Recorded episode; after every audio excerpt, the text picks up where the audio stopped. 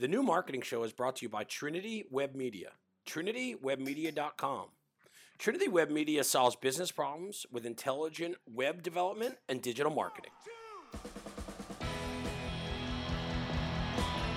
Hello, everybody. Welcome back to another episode of the New Marketing Show, the marketing podcast where we talk about how effective digital marketing and web development solve business problems.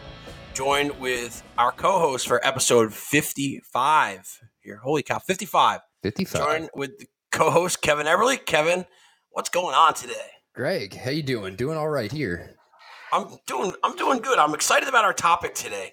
You know, we're gonna switch things up. We're gonna talk about some high level things and some, you know, maybe some marketing and business development strategy philosophy, uh, all based on the the book Blue Ocean Strategy by Chan Kim and Renee Mauborgne. So I want to talk about the Blue Ocean strategy and how it relates to small businesses and what we do. What do you think of that? Uh, perfect. Let's do it. So Let's dive in. you let's let's dive. Boom. Oh. Wait, let's do what? I got finally got to use a drop in an appropriate manner. Awesome. So why don't you explain to everybody what the red ocean is and the blue ocean when and how it looks, you know, within the business landscape? Sure. So, Blue Ocean is rolling out a marketing or, you know, business dev strategy that's unique to you and your brand.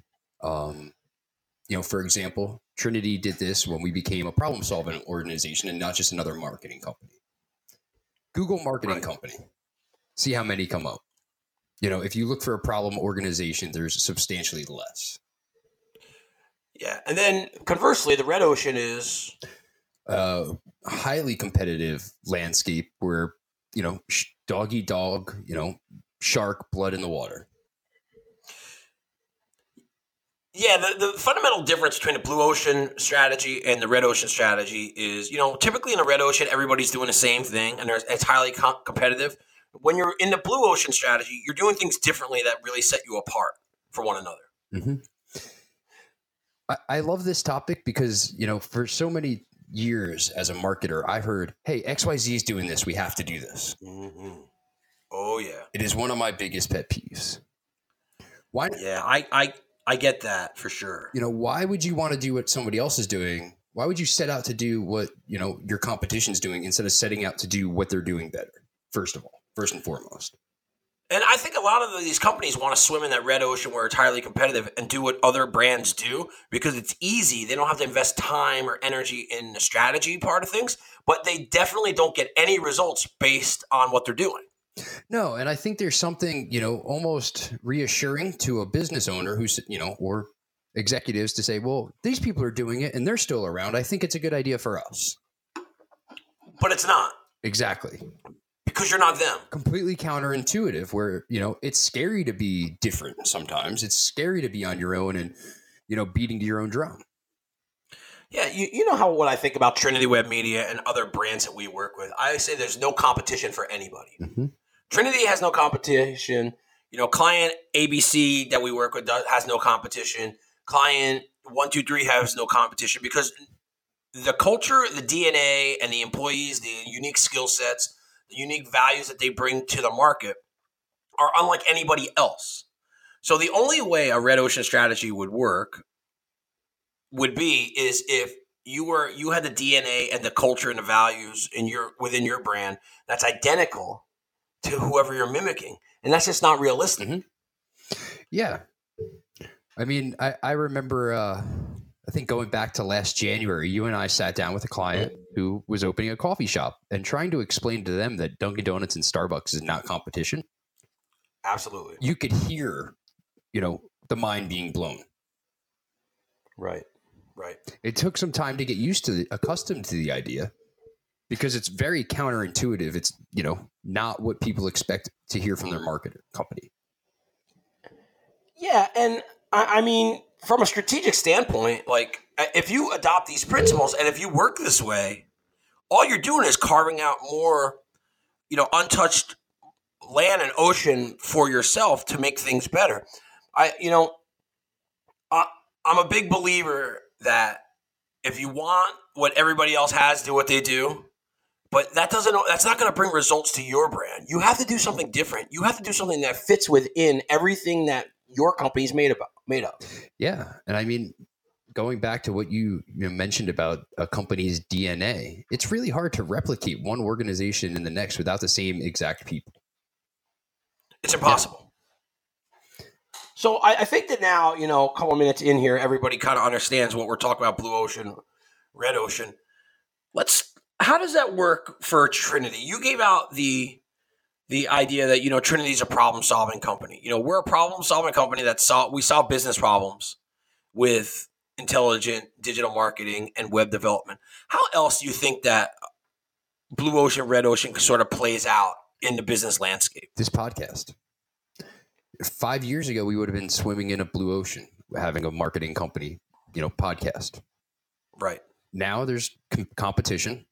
There's a lot more podcasts being created, popping up.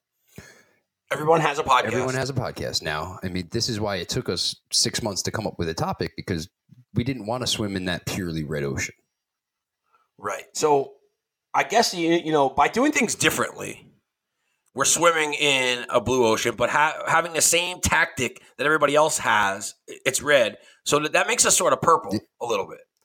And I'm not trying to be funny here. I'm I'm saying you know, as we go away from doing a podcast and video marketing and you know the way that everybody else is doing it and we keep adding value and we keep using this podcast as a business development tool, mm-hmm. now we're starting to get into the blue ocean where, you know, and, and here, the cat's out of the bag. How do we use this show? We syndicate it on iTunes, Stitcher, Podbean, iHeartRadio, Spotify, all those great places. But also, you know, Kevin, you being the primary face of business development, when somebody asks you a question, how refreshing is it when you say, "Oh, you know what? We addressed that uh, 30 episodes ago on our podcast on episode 25." Yep. Hey, here's a real quick answer. If you want to learn more about this, check this out. Exactly, and I think that that gets us into that blue ocean. You know, one thing that comes to mind, red ocean, blue ocean, is in 1997 and 98, or maybe even like 1995, 96. Your company having a website was a very, very revolutionary blue ocean strategy. Yeah. You know, I remember Jay Baer talking, you know, about, you know, everybody say, well, why does my company need a website? You know, da da da da da. You know, and he's like, well, it's like a living, breathing brochure on the web, and this is the medium where people are going to get all their information. That was blue ocean. Mm-hmm. Now, if your company has a website, it's expected. It's you can't rely on your website any longer just to, to bring in traffic and to bring in business and to you know convert people. You know, that's more of a it's a red ocean thing if you rely on that only. So it's like sometimes over time and with popularity and, a, and adoption, you're the red ocean. I, am sorry, the blue your blue ocean that you're swimming in can turn red. Yeah, I think it almost you know most inches, instances, especially when technology is involved, the red ocean is chasing right. the blue ocean. Oh yeah, it's following there, there's sharks in the water in the blue ocean. They're just they're just not in schools yet. Exactly. I mean, the, the competition isn't there. You know, you might be, uh, you know, have a hair salon, and you know, at one point you might have been the only game in town with that, you know, website. Maybe you know right. the person 20, 30 minutes away you didn't really care about, but now that every hair salon has a website, you, you, that's not an angle. That's not a unique value for you. Yeah, and the thing is, you know, you, you use the hair salon thing you know, like that hair salon that's 20, 30 minutes away from you, that client may be 15 minutes from you and five to 10 minutes away from somebody, somebody mm-hmm. else or vice versa. So it, it is one of those things where, you know, an, uh, another thing that comes to mind is content marketing, yep. social media marketing, paid advertising. You know, Gary Vaynerchuk always talks about, you know, when he got in the game, you know, YouTube and the the AdWords for wine were super cheap. He wishes he would have done more of it. You know, not knowing where we would go today. I mean, I'm sure he had a hunch, but that was a blue ocean. That was sure. revolutionary thinking. You know, marketing through yep. email, all of that. But now everybody does it. So it's like, what's next? How do we go ahead and how do we constantly, without investing a lot in technology, without or social networks or media channels. How do you go ahead and you carve out a, the blue ocean for yourself? I think the answer is simple. I think that you do what works for your brand, only you do it better than anybody Yeah. else. If you do things better, you're starting to separate yourself from the water. You're going from the bloody water to the to the murky water into something that's a little bit more clear. Do you agree? I do. I think it really starts with knowing what your competition is doing, not so you can emulate it, but so you can swim it. You know, you can swim the different direction. Yeah, I, I I'm right there with you. You know, content marketing is another one. You know, ten years ago when I started marketing and everything, no- you know, talking to people about starting a blog, and this is why you need to do this because Google loves new, relevant, mm-hmm. recent, related content to you know your brands and topics. And here's the thing: while Google's algorithm has changed multiple times in the last ten years, I think that there's probably been a four to five major algorithm changes. What has not changed is that they still like fresh content. Yeah. Right? So now everybody thinks that they can have a blog. Everybody thinks that they can do it just like podcasts. Mhm. You know, everybody can produce content, but nobody wants everybody wants to do it and they have everybody just wants to check the box. Nobody wants to invest time, money, energy, strategy, all of that stuff to do it better. I'm not interested in doing what people do.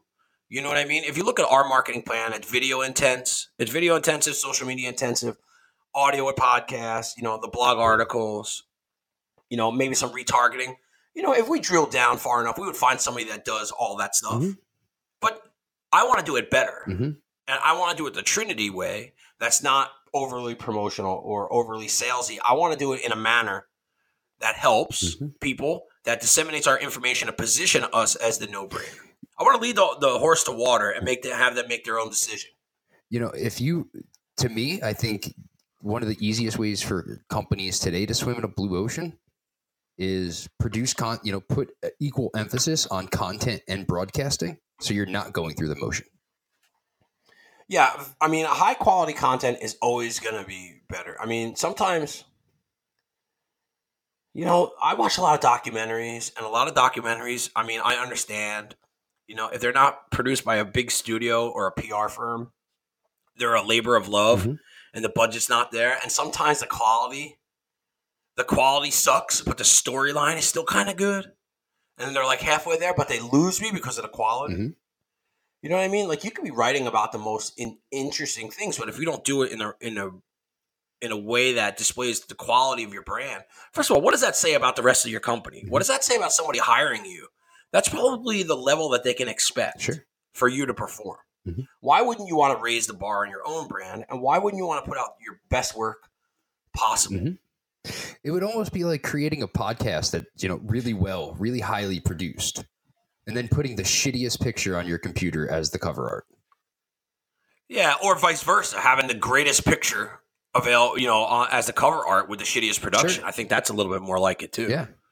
You know, it's it's an interesting topic, and this is it's something that I'm starting to kick off a written content series about. The first article posted uh, last week, Mhm. and I'm going to do a five parts just about how to separate yourself from the red ocean and how to get back into the blue ocean a lot, you know, without being disruptive. You know, you don't have to disrupt an industry to go into that blue ocean. Like Uber created a blue ocean for themselves because they disrupted an industry. Mhm. Airbnb created a blue ocean for themselves because they disrupted their an industry. What ha- what's happening to that industry now? The waters are starting to get a little bit murky as you know there's VRBO, there's other timeshare places along with Airbnb, you know Uber, and then there's Lyft, you know, and you know there's other rideshare uh, devices, you know the Bird scooters that are out here in California, you know the Lime scooters, you know that's all still kind of rideshare type stuff if you think Yeah. about it. So I mean, I want to. We're going to start talking a lot more about that. I would just implore everybody to, to look at what you're doing and and give me the why. I want to know why you're doing it. Mhm.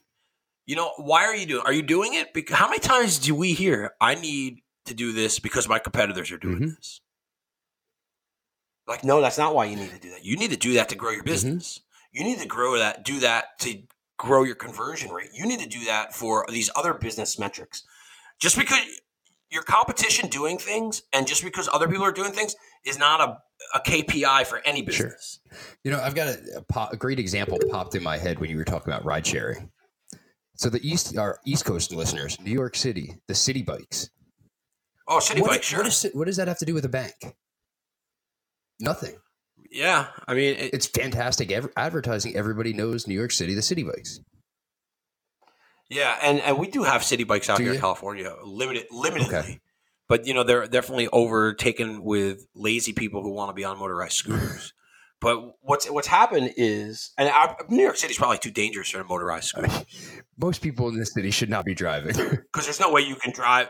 Yeah, No. you can, there's no way you can drive on the sidewalks or in the street or in traffic. I mean, that's a liability waiting to happen. You know, not that Los Angeles or San Diego is any better, but I want people to start thinking about what they mm-hmm. do, but why they do it. And then, why do you do it? Then from there, we can put together some metrics and some goals based on why you do it. And then we can see, put numbers to those metrics and goals to see what moves the needle in a business manner. So this is an interesting thing. We're going to be talking. I have a feeling we're going to be talking a lot about this in 2019 as my content series comes to light. I probably think that there's a WordCamp talk somewhere in here. Uh, so if uh, you've ever seen me speak at WordCamp, don't be surprised if I talk on this topic at some point. And I think that you know everybody should pick up you know the book, The Blue Ocean Strategy by Chan Kim and Renee Mauborgne, and just give that a, a cursory look and read or listen, however you consume that, and see how that really, really affects you. So, any parting thoughts from you, Kevin? Don't shy away from being different. Yeah, a lot of times your value is in your differences. Yeah, I mean, you're if if you truly have a unique value proposition, you can't be like anyone else. Yeah, no, I I couldn't agree more. I think that that's a great way to end this. So, you know, mine would be just know your why. Mm. Going back to that, you know, it's a Simon Sinek thing. You know, what's your why? Know your why. Know why you're doing things. Just don't do shit to do shit. So, hey everybody, thanks for listening. Thanks for joining us on this episode of the New Marketing Show. You get more episodes on iTunes if you're an Apple user at trinitywebmedia.com slash iTunes, or you can get these on Stitcher, Podbean, iHeartRadio, Spotify, wherever else you get your podcast. So until next time, Kevin, thanks for joining me, Greg, thank you. Everybody, thank you for listening. and we'll talk to you later.